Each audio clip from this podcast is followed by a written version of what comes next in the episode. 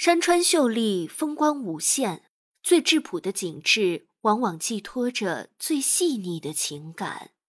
在文人的笔下，每一寸土地都是大自然的馈赠，一字一句拿来细细斟酌，最后落笔成文，往往巧夺天工，令人惊叹不已。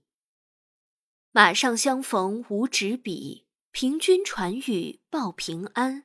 人生在世，长路漫漫，途中偶遇故知，往往喜不自胜。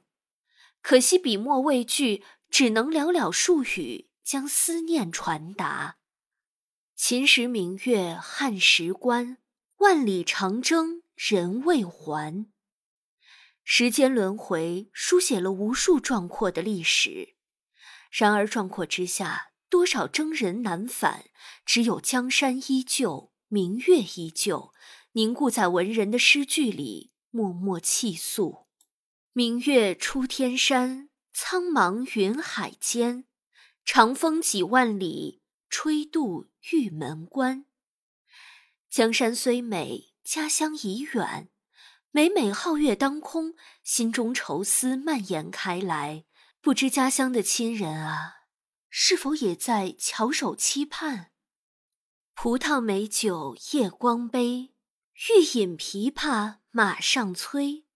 醉卧沙场君莫笑，古来征战几人回？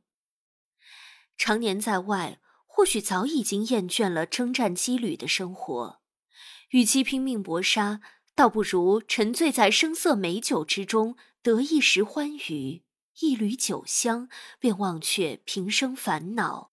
何不暂以他乡作故乡，埋骨于此，与青山作伴？